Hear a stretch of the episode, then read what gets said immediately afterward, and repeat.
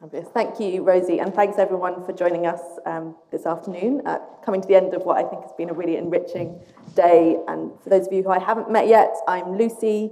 I'm Education Manager here at Wysing, and to do a visual description, I'm a white woman in their mid 30s um, with brown hair that's currently tied up in a bun because it's very hot. Um, so I'm really, really pleased to welcome Joe and Akil um, for this in conversation here this afternoon. Um, so we'll have a bit of an introduction from both Joe and Akil before we get into some questions and hopefully some questions from you in the audience too. So first of all, to welcome Joe. So Joe is Grand Union based in Birmingham, their collaborative program curator. And Kappa is an artist educator with a strong desire to heal, restore, and do good in the world, creating alternative cultural and living practices that start with simple acts of growing, or sharing food, embodying the cultural, cultural specifics of human conviviality. Quite difficult to. um, hello, and thank you, Lucy, and thank you to Wysing. I, have ha had such an amazing day. It's felt such a good energy here, and I, I really don't want to go home. Um, so we're just all going to move in. Um, but, but anyhow, I, I guess I'm going to try and keep to 10 minutes because like this is really hard for me to do. So I'm just going to read, if that's okay, because Lucy went 20 slides. I was like, yeah, I'm going to go through quick. Um, so, so I guess like the work that I do is like really important in the sense that it, it sort of is trying to develop genuine connections with local and existing communities and organisations. I work together with people to build knowledges, a sense of understanding, and collectively care how to create fairer, more inclusive communities. Collaboratively, I create situations, activisms, and conversations and other forms of community development that collectively thinks about the social and environmental crisis that we're currently experiencing and that's like colliding together at, at sort of quite a, a detrimental effect. So I'm thinking about art as a active and a critical platform rather than an ameli- amel- I can't say this word now, ameliorative passive service. And I think that's quite critical. So I, I'm interested in developing projects that are dialogical in nature, um, that respond to agonistic sort of situations or situations where social justice and strengthening human relationships would be really of benefit and thinking about how art can reveal the ongoing, unpredictable, and multiple dialectics between power and resistance. And, and sort of, I guess that's the context from which I'm working. Could I have slide two, please? So, um, this is an image of Grand Union. Um, it's situated on the canals in Digbeth in Birmingham. Um, Grand Union's an artist gallery and studio, and it was founded in 2010, so I've been running 10, 12 years now. In 2018, I joined um, Grand Union as the collaborative program curator, having spent 18 years teaching higher education and sort of leaving like the institution feeling a little bit broken and, and sort of really passionate educator, felt that art had a really important job to do in the world, but felt that the institution wasn't supporting that. Um, then found the amazing space of uh, Grand Union, where I was welcomed in to really think about how I could sort of um, work with communities and really think about the context of regeneration and, and sort of the wider connection with publics. Could I have slide three, please? Um, so starting with research, um, like I really believe context is not every, is, is everything, sorry. Um, I really wanted to think about the fabric and texture of the post-industrial site of Digbeth. Um, and then also, like, I, I guess I was really thinking about the wider city issues of homelessness, um, people experiencing vulnerabilities, people whose needs really haven't been met by current society, and really thinking about the crisis around housing, and the connection between all of those issues around food poverty, economic deprivation, and really thinking about how the social and cultural capital that the arts has um, could do something about that. and I think like particularly this image of, of Digbeth was taken not so long ago, like a couple of weeks. The sea of, of looming regeneration is like sort of, it's really critical and it's causing sort of all the problematics that probably London has like sort of still not overcome really and like many, many cities in, in this country. So I, I really wanted to ask the question, was it possible to work towards collective transformational justice and really to centre care and understanding at the heart of that and really thinking about how I could create platforms and how the um, organisation of Grand Union could create platforms for, for those that most need it. Um, could I have slide four, please? So in 2019, I piloted um, a project called the Growing Project. Um, I guess it is what it says. Um, but with the working with the, the sort of like fundamentals really of care, understanding, simplicity, humility, and integrity. And I really was thinking about how I could enable journeys of connection between people, land and plants, and really thinking about how we could follow the journey of taking seed to soil to plate. Um, this image here is um, actually the first garden that we um, developed together, and it was developed in a city centre hostel. The hostel houses like 33 people who are experiencing um, a period of homelessness.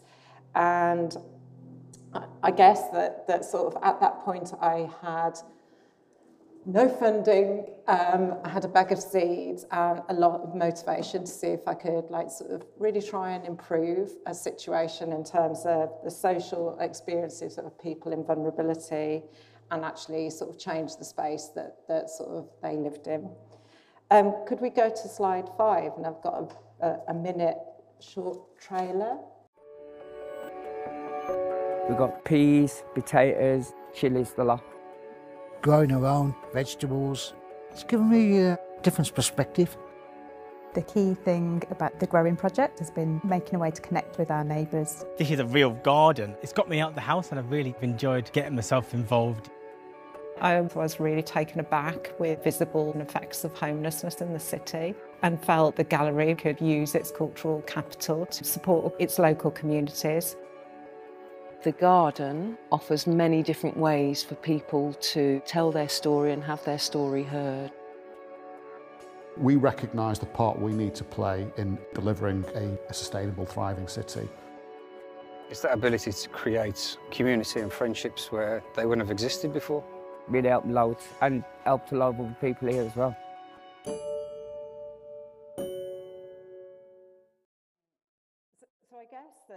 Of um, the reason why it's important to show that film is that it, it sort of it's not about me talking. It really is a community-led project, and the um, all the different actors and positions are really important. But I guess as a, a, a group of people, we're we're sort of building resistance and sort of creating potential for healing through sort of nurturing plants. And through that, there's like sort of the self gets nurtured and then the community gets nurtured.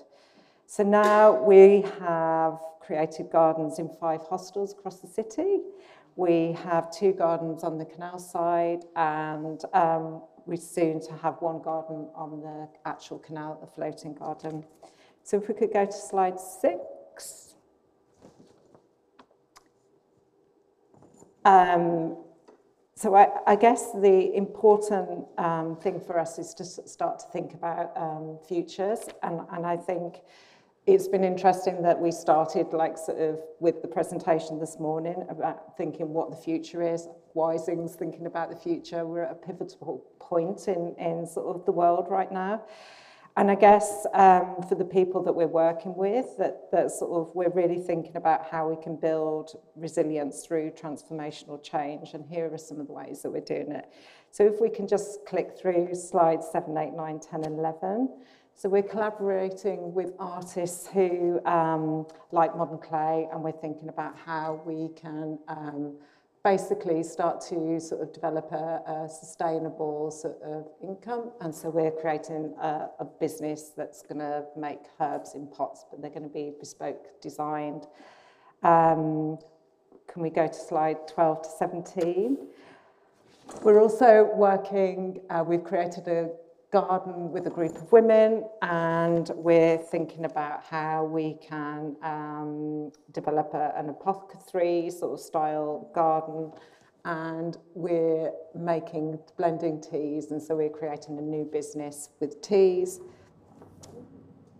And then can we go to slides 18 so we're also working um, with on a longer term project with the Artist Collective cooking sections um, to think about how what arts organisations' role is in the regeneration of post-industrial um, sites or cities.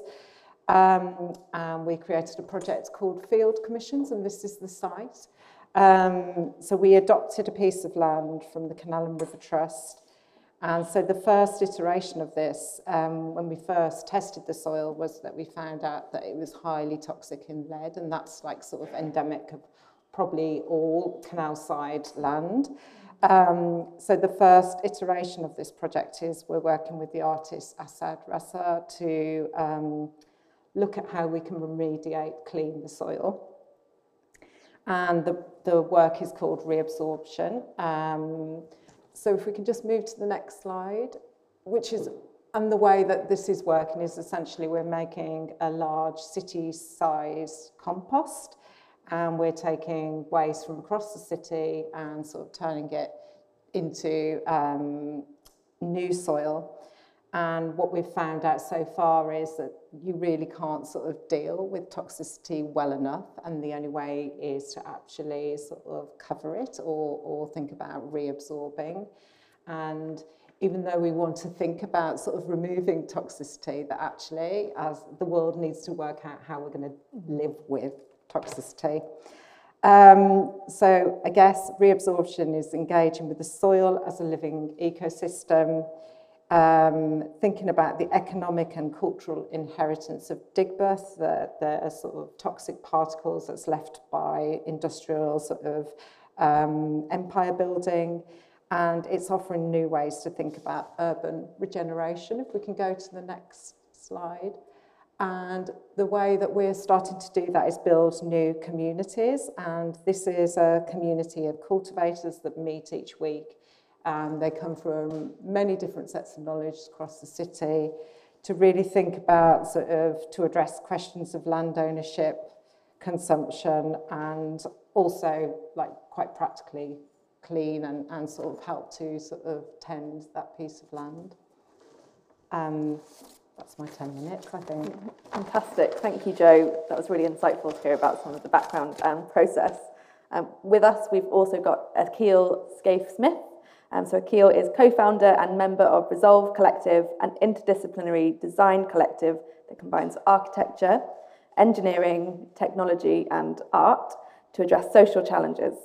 Much of their work aims to provide platforms for celebrating local knowledge as well as organising and collaborating in communities. So I'll invite Akil to share a bit more. Um, I'm going to turn a little bit this way. So it's really hard yeah, to like move out this like that. Okay. Uh, and I'll point to change the slide at the beginning because they go quite quite fast. So um, my name is Akil Scaife-Smith, uh, and like Lucy said, I run a collective called Resolve. We're an interdisciplinary design collective that work between art, architecture, engineering, and technology to address social issues. And a lot of the work that we do revolves around the use of a design philosophy that we call using the site and the resource. For us, using the site and the resource involves um, the appraisal and revaluing of not only local materials, but also local tacit knowledges. So working with people in those local places is a really important part of that work. A lot of that started with working with young people in our own local area. Uh, I'm from a place called Streatham in South London, so working within that world of South London was really part and parcel of the first ambition, working with in our, local, in our own local area to benefit those places and to do something in that local area was really the universe that we were existing in. Um, but prior to that, but after that, we kind of received a number of different opportunities to expand and to grow and to find other locals, to work with other different types of demographics, including much, much younger demographics, but also much older and kind of across the board, working across the UK and Europe. Uh, and that really landed us where we are today. Um, in terms of working in a number of different local places and focused on this way of working locally. So whether that's working in uh, art institutions to create spaces for different artist practices and networks of maintenance and care, whether that's to work in within strategic realms, so working on architectural projects, um, or within kind of landscapes and strategies, uh, whether that's working in um, more formal institutional places as the kind of artists or researchers, um, working in public realm as well, which is something that's also become part of that WASA, and working digitally, which I think during the um, pandemic we had to kind of force ourselves to become much more digitally literate. We're, we're far more kind of comfortable working with drills and hammers than we are working with code, but that's something that we kind of forced ourselves to do, as did many other practitioners. Uh, and so the work takes an array of different forms, um, and it also digital forms as well, but very largely it's comprised around a process-led approach uh, where it, the process leads us towards wherever we're going. And so that's a really, really important part. And that was talked about a lot um, today in some of the workshops and the talks that I was in as well. And I kind of feel a real resonance with that process-led approach. So today I want to talk about one project in particular. And unfortunately, there was one project which was almost more topical, which I started with Rosie. Uh, but that project is still ongoing. And what I didn't want to do is kind of ramble to you guys in my 10 minutes. I wanted to say something about something that's sedimented. Uh, and so I've chosen this topic more. Uh, and this is a project that we commenced with uh, the London Borough of Greenwich um, as a part of a Heritage Action Zone fund, which is part of um, a, a, nationwide fund which looks around uh, the reappraisal, particularly of architectural heritage around town centres. Um, and this was a project called Reclaim the River. And why I think it's important to the context of today, although it's not in the Fens and it's not a rural project, um, it's a project around our inherent relationship with water uh, and how talking about water and land is about talking about a symbiotic relationship, no matter how urban or rural uh, that land is. Uh, and in this particular context in Woolwich, and this is where Woolwich is over here, for anyone who doesn't know, very, very deep East London, super deep East London. Um, Woolwich is a place that is, its history is intrinsically tied to the river um, through a millennia of different kind of um, approaches with the river as well um, but also with a imperial history of uh, the United Kingdom. Uh, and so Woolwich Dockyard is where Woolwich, the town that we know today, really kind of has its antecedents.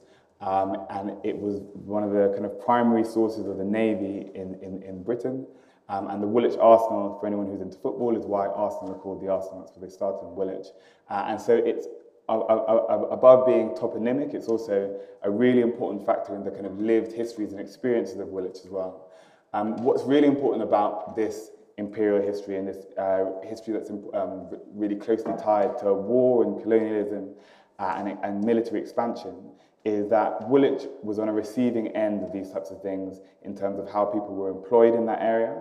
Uh, and actually during the Victorian period, Woolwich was seen as a very kind of DIY town. There were lots of people who were making good based off the kind of parallel economies that were growing off of uh, the military complex. And actually there was a fraying which in the archives is often paraphrased in Woolwich, which is that peace times are bad times in Woolwich. Uh, and that kind of really explicitly links the economy of Woolwich to this kind of um, worldwide kind of military expansion. Sorry, and then the next oh, points. uh, however, um, in relationship to its kind of architectural, but also um, more rigid historical heritage, Woolwich also has a um, amazingly lived heritage, um, a amazingly diverse lived heritage. Um, it is a place in which many, many ethnicities coexist and have made their own. Uh, and it's one of those places within London which has now kind of gained an epithet of being from somewhere else. So people call Peckham in London Little Nigeria, people call Woolwich Littler Nigeria. It's very it is um, an, an, incredibly diverse place. There's a huge Nepalese community in there, lots of East Euro Eastern European communities there, etc. And so that really informs the lived experience and the heritage of Woolwich as well.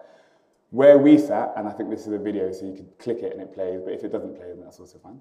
Um, and where we sat was to think about how we can facilitate artists within Woolwich primarily first-time designers, so members of the community who had never designed or made public work before, and to facilitate a number of these artists in, in coming, these not artists to be, in intervening in sites across the city, across the, um, the town, sorry, in order to celebrate and emphasize not only the connection with the Thames, the past connection with the Thames, which has been severed through development uh, and through a number of different kind of infrastructural ways of kind of severing that connection, um, and also to celebrate the lived history of Woolwich. So asking them to respond to a number of briefs which we set across the town centre, um, which responded to these ideas both of lived heritage and of a past connection to the river. Uh, what we ended up then doing was creating a website, uh, and this website became the platform or an infrastructure for then facilitating a competition whereby people would enter for different sites, then choosing those different sites, would respond, and we would then go through a process of facilitating um, those um, endeavors. Five artists were chosen by a panel of local community groups uh, and then facilitated through also working very closely with local mentors as well. Uh, and then we worked as this utmost infrastructure whereby we were helping in the kind of fabrication and also by intervening in the different local sites. So I think you can play this video here. Also spider. What, um, what was uh, really amazing for us was having previously been the types of artists which are delivering the work themselves, uh, what we began doing was um, aiding in the facilitation of that work. And that meant that our role became intrinsically tied to access to land in Woolwich. Um, a lot of the sites that the people had chosen were sites within alleyways, and I'll explain a little bit more on the next slides, um, but were sites within alleyways in Woolwich. And those alleyways are vestiges of an old urban morphology by which the river was inherently the place to be. They're almost like lanes in Brighton, as you can imagine, but they're much, much smaller. Uh, and these were alleyways which have recently taken on um, a kind of completely different type of um, collective imagination of people largely associated with violence, especially violence against women, with drug taking, etc. Um, but that most of the artists chose to be in these, to, or chose to intervene in these alleys, really revealed a wider collective psychogeography in terms of people in Woolwich thinking about these places um, primarily and really kind of concentrating emotional energy on these places. Um, and so to a number, to go through the five, five, I hope there were five, to go through the five um, artists that we're working with. Um, within Murray's Yard, which is another one of these alleys, um, on to the left is a 14-year-old schoolchild called Jessie Oshogwe um, from Bexley Grammar, who worked with a local artist called JP to make a mural looking at the Thames, thinking about the Thames as an African goddess, uh, specifically tying into uh, a Nigerian tradition by which the, um, the goddess Oshun is kind of tied to uh, this idea of water. And he came to the country when he was nine, and so he was really infused with this idea that the Thames was watching over him, and he was really um, greeted by the conviviality of Woolwich and saw that as a kind of guiding force within there. And so here, these um, um, pictures also point towards the Thames as well. And so the orientation of a lot of these works also kind of showcases or at least reveals very slowly um, the, the a Thames which is very close by, quite proximate but indiscernible. To the right is also a, um, another one by Danielle, um, who is a, another Woolwich local, uh, and she was really interested in how we can highlight and kind of celebrate these um, um, passageways as integral parts of how we navigate the urban environment through the use of cookies. She was really obsessed with cookies. Um, this is a, uh, a, work by two teachers who are working in Woolwich called Luke Murray and Piotr Schmajkowicz.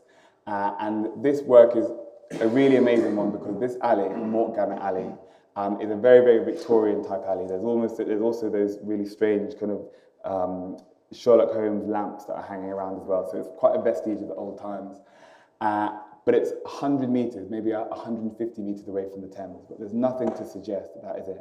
It's also um, situated within a car washing site, uh, which is actually one of the most pedestrianised access to the Thames, but you have to walk through the building in order to get there. The building is quite porous in that way.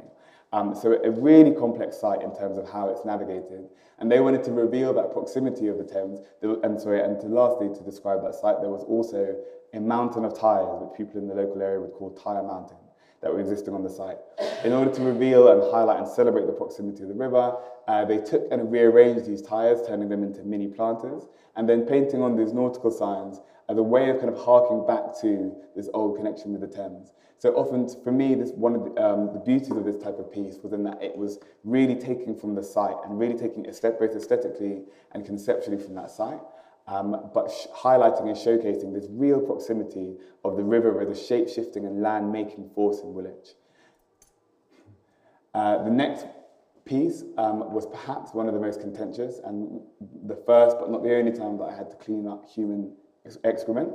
Um, and this was in an alley called Myrtle Alley, which is quite an ominous name, Myrtle Alley, um, by Sarah Garrett, um, who was a fantastic artist who used uh, boxes from the market um, and cyanotype print um, to really illuminate photographs that she had taken of women across Woolwich um, and to place those photos, those highlighted photos in the alley. Uh, and they were backlit as well, so in the night they would really shine very, very bright in terms of in, in the very dark alley.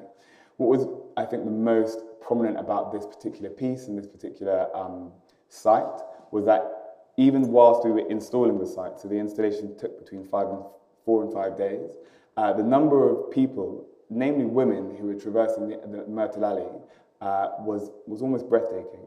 It really was this place that, in the public imaginary, is a terra nullius, is a place which is kind of untraversable, is a place which is uninhabited, uh, but the real life experience of this really reads very, very differently.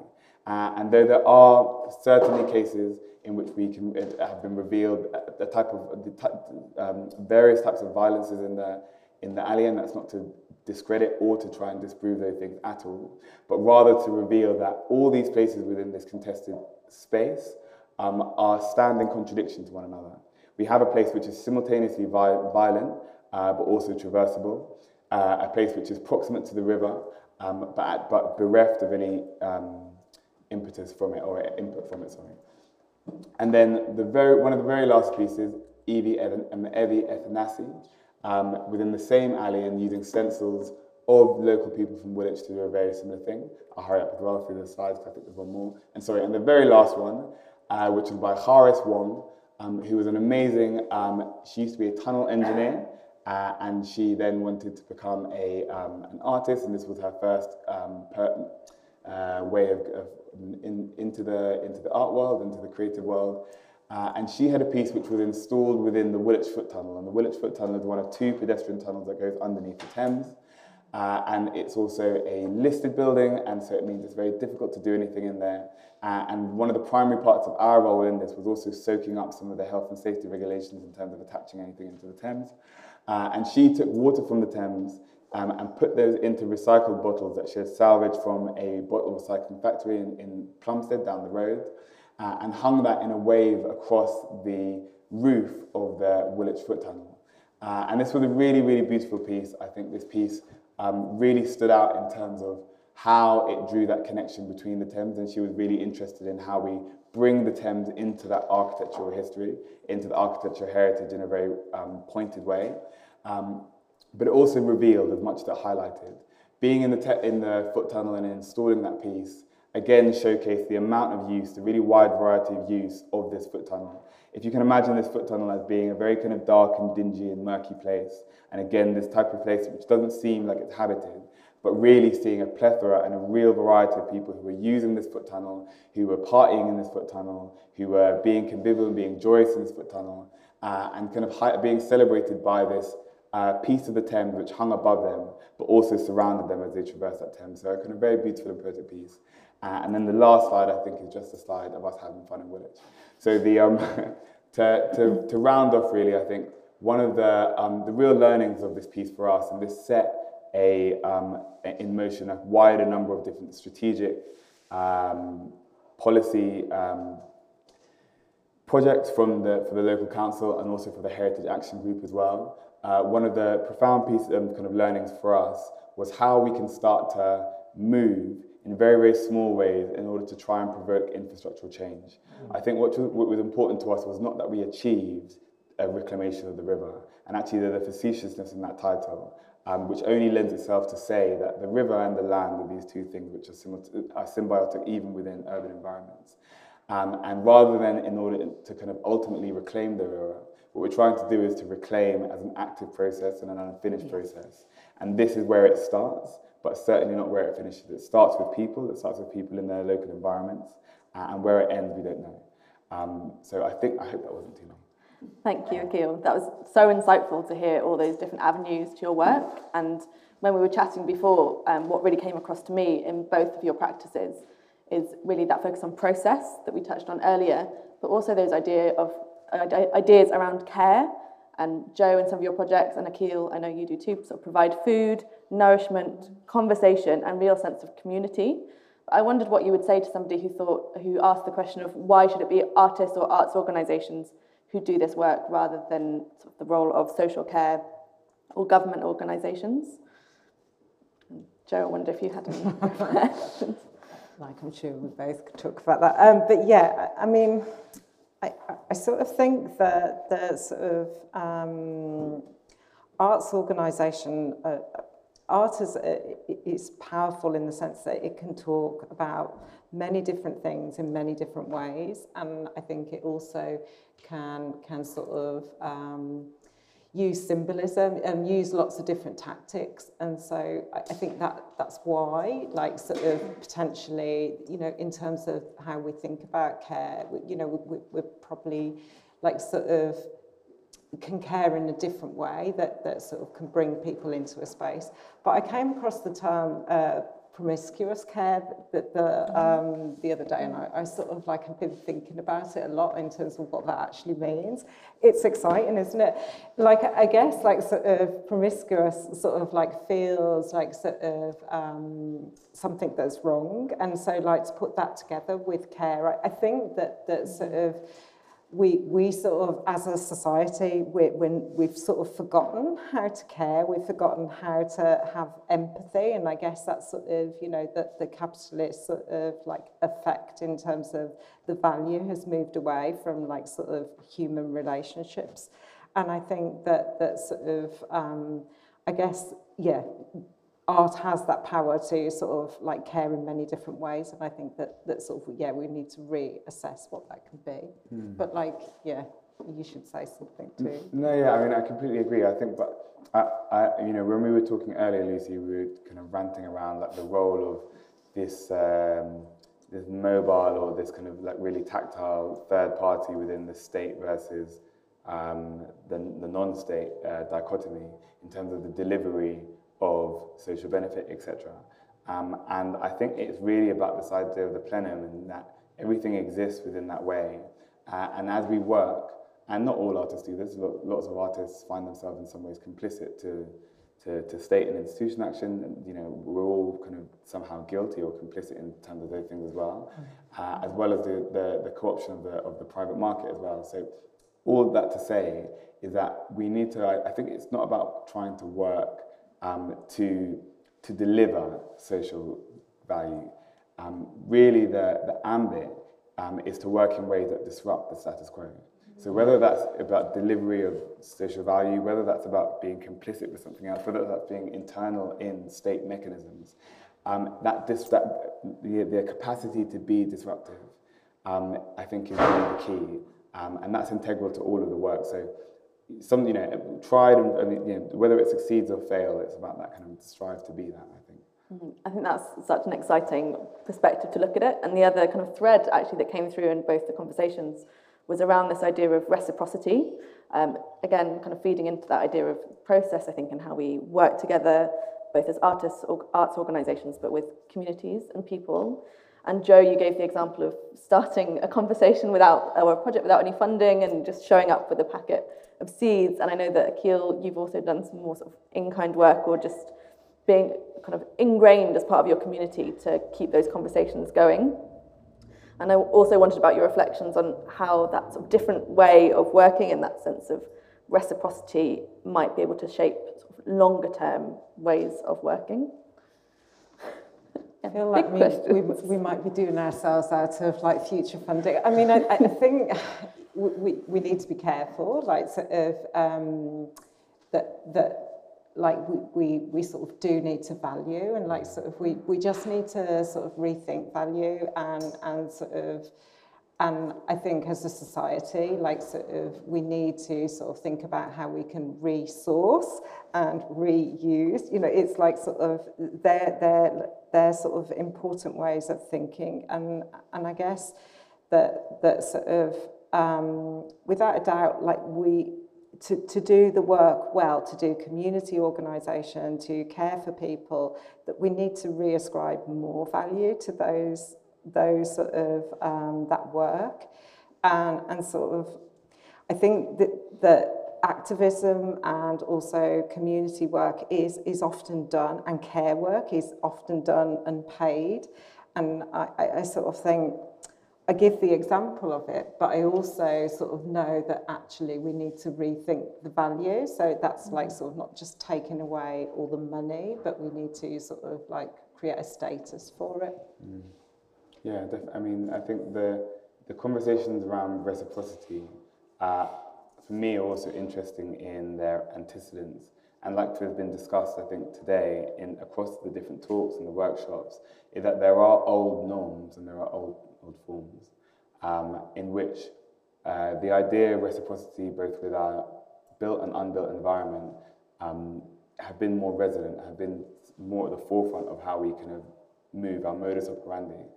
Uh, and actually salvaging, to go back to what Joe's saying about reusing, it's also about reusing these old forms. I, I'm kind of increasingly um, taken by this idea that there isn't anything new ever. There's never been anything new. Mm-hmm. Um, and there it actually has never been anything but one thing. There's one thing in which we all are some facet of. Uh, and so in, in, that respect, it's almost freeing from the idea of novelty and, and innovation. And I think those are driving forces of this, the types of systems which we often get bogged down by, which we often feel, to quote um, Khani last, in the last session, um, disabled by. Um, and I think the really what we're, when we talk about reciprocity, it's talking about not reinventing a different relationship with our environment, but it's talking about harking back and cherry picking and reconfiguring um, old relationships. I think the answers are in front of us, and as I, I, I, teach as well as I teach architecture, and I always say to my students that the answer is very simple. I mean, we, everyone knows the answer. If the answer is, if the problem is bad, the answer is too good, but it's about getting to that answer.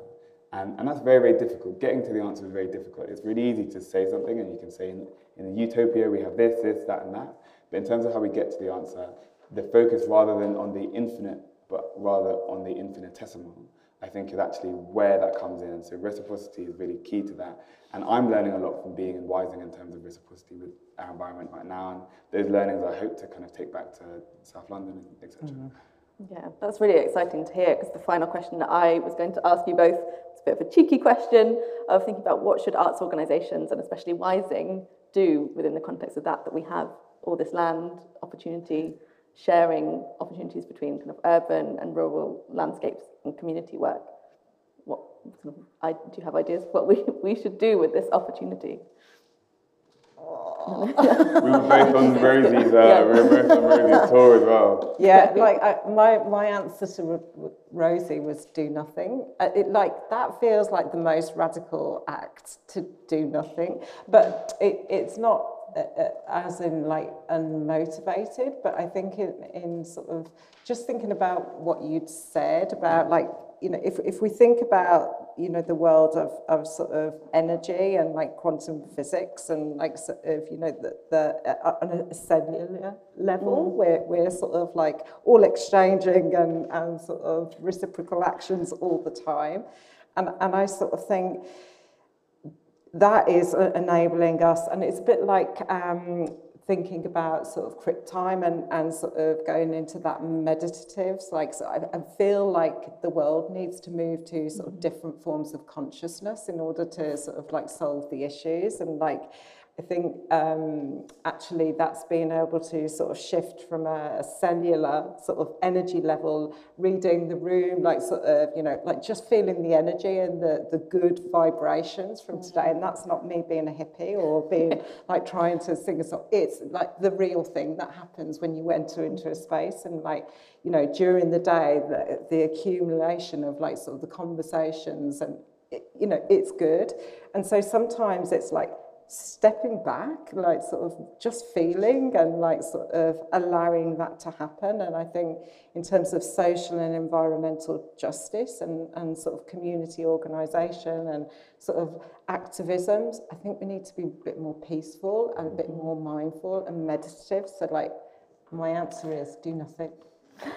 reminds me we had um, just pre-pandemic um, and billboard installation by Helen Cammock and asking the question, when was the last time that you just did nothing? And maybe there is a sense of restoration to that. Akil, any final thoughts? Yeah, and this is definitely not to, to, to go against this idea of doing nothing, certainly. Um, I think there was, being on the walk with Rosie earlier today, there were like so many really amazing ideas about things that can be done on some of the pieces, the kind of fallow pieces of land, um, and across the, the, the, the, three Sainsbury's that, that Wysing owns, as was described, the three big Sainsbury's worth of land. Um, and I, for me, it's about the, the, the, sanctity in being able to be generative in terms of the, those ideas that needs to be met with um, a type of, I, I, hesitate to say the word, but a type of practicality. Um, and I think a lot of that practicality will come from going outside of the boundary. Um, in architecture, when we're, doing very, when we're working on kind of big architectural projects, what, what we often talk about, especially in initial planning meetings, we'll be talking about seeing beyond the red line. Uh, and that means going beyond the site that we've been designated, the site which is owned by whoever it is that is kind of going, it might be the local authority, it might be whoever, um, because your site only exists within a melange of other things uh, and is affected by that. That red line which you can see in your architectural drawing is a, a confabulated one. We've made it up. Mm -hmm. um, and actually, land ownership follows those same principles. It's also something which we just collectively agree on rather than something which is inherent to the earth. Um, and so both in a conceptual way, but also in a practical way, it's kind of around planning around and beyond that red line. If there are certain things that we feel are immediately actionable on that land, say, for example, someone talked about the nitrogen thing. I hope I don't want to misquote quote the nitrogen thing. It sounded really cool. But it's like really scoping out what are the in, immediate um, um, inhibitors of that type of idea. Do we know that there are precedents of ideas like that, that which Cambridgeshire. Council have, have turned down before, and if so, why? Are there ways that we can ensure that idea in kind of going through? Do we know that if, if that idea has to go to planning, if, if it's inevitable that in order for that idea to last for longer than 28 days, it has to go through planning, how do we win the planning battle? Like all these types of things, I think I come from a community where we were, we've been so disenfranchised by local politics and government politics that many of us don't engage in. We kind of really run away from that type of thing. But I think there, there is an actionability about local politics. It's obscured, it's capitalized and manipulated by the powers that be, etc. But it is actionable. You can do it. Local residents do it all the time, right? So it's like actually, I think there's a there's, a, there's something Machiavellian about it, but I do think you know like it's about engaging in those things whilst also a capacity to see the much bigger picture of rest and see the much big, bigger picture of all those types of things as well almost like being a sort of mole on the inside almost, like make that change. Um, mm. Fantastic. I've got so many more questions I could ask, but I'm now going to open up just, I think we've got time for a couple of questions from anyone in the audience. It's been the end of a long, sticky day. Uh, uh, we'll just wait for the microphone. Yeah. Okay. Thank you, James. Um, yeah, fascinating and disturbing all at the same time. Um, I'm interested, I'm very sensitive because of my long years of campaigning about the corporate world and the way it's encroached on every level of politics, and that then encroaches on us. So I'm, I'm noticing the language we all used, and we have done for a long time. By the way, you've reminded me around about 2015, 16, 17, every government document report that came out when they wanted change in the NHS started with doing nothing is not an option. That was the first bullet point on every bloody report. So you've reminded me of that. So actually, being radical might be. Absolutely. Let's do nothing for a while and just see how we feel. Um, but I'm caught by the fact that we use social capital is there another word we could use? Because that is another example of a corporate word, it's a business speak. But is there another word that would have the same value that we might get away from corporate mindset? Uh, like, yeah, I mean, yeah, it's problematic, isn't it? It's sort of, but I, I guess it's like sort of linguistics is like sort of we, we, we have to sort of like create that change and I, I sort of hope in the future social and cultural capital as words do, and terms don't exist. But um, I guess it's it's sort of it's about reciprocity, it's about exchange, it's it's sort of recognizing what you have and what you can share, and and and I think that like yeah we could. I'm, I'm gonna like maybe take it away for, for you for the future. Like sort of, it doesn't need to be there because yeah, I agree, but it's a recognizable form. I don't know. What do you think? I agree. yeah, I, I think I, I agree. I, I think yeah, linguistics is a difficult territory because I think I work in lots of communities where by had they ever heard the word social capital, I, there are lots of them who would feel inspired by that. Mm. This idea that what you have in terms of your social connections is inherently valuable, be it in a capitalistic way or any other way. Mm. Um, and so like the, the words become territorialized by the, by the orator. And so I think like it's very, we have to be very careful sometimes about being universal in how we both rescind and also propagate words. Um, I think words have that kind of local thing to them as well. So, whilst I, I agree, and, I, and I, I don't personally use the word myself, um, I've certainly been in situations where people would like the word, uh, and I find it very, and so I, I find myself within that contradiction of, in very specific cases, I might talk about that in terms of describing how people relate to their communities, um, but it's not something that I use in a very widespread way, so it's a tricky one, yeah. Thank you. I think we might have one, one last question at the front. And then we can obviously continue this conversation over drinks and snacks, um, which will be happening after this question. Okay, so um, thank you both. Yes, I do know both of you. Um, but I was just thinking about this when we're coming to these things, when your good selves are coming to these things of the project that you've presented here today, which of the participants could be here instead of either of you? Because, you know, we're talking another word people might not like about empowerment. Mm-hmm. So if you said, right, okay, do you know what, Wysing, I'm sending people instead of coming. Like, that is Great amazing. I mean, interestingly, like, sort of, I wrote like my 10 minutes and I was just going to tell you three stories about three people that I work with. And then um, sort of like, I guess, like thinking, oh, what's the audience? Like sort of, you know, actually like sort of this is about Wysing and thinking about like, you know, what it can do as an art centre.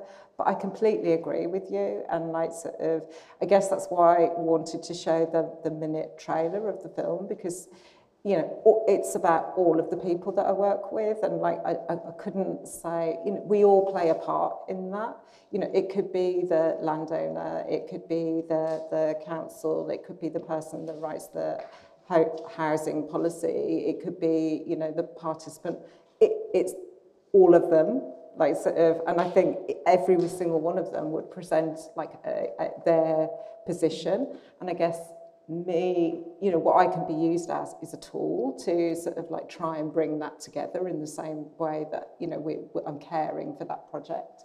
So, yeah, I think people need to be centered, but equally, like sometimes, like sort of, we need to recognize, I think the complexity of what we do means like even just to talk about it in 10 minutes, I, felt I felt really stressed trying to get, do that. And then I'm sitting here thinking there's lots of other bits of that project. Mm.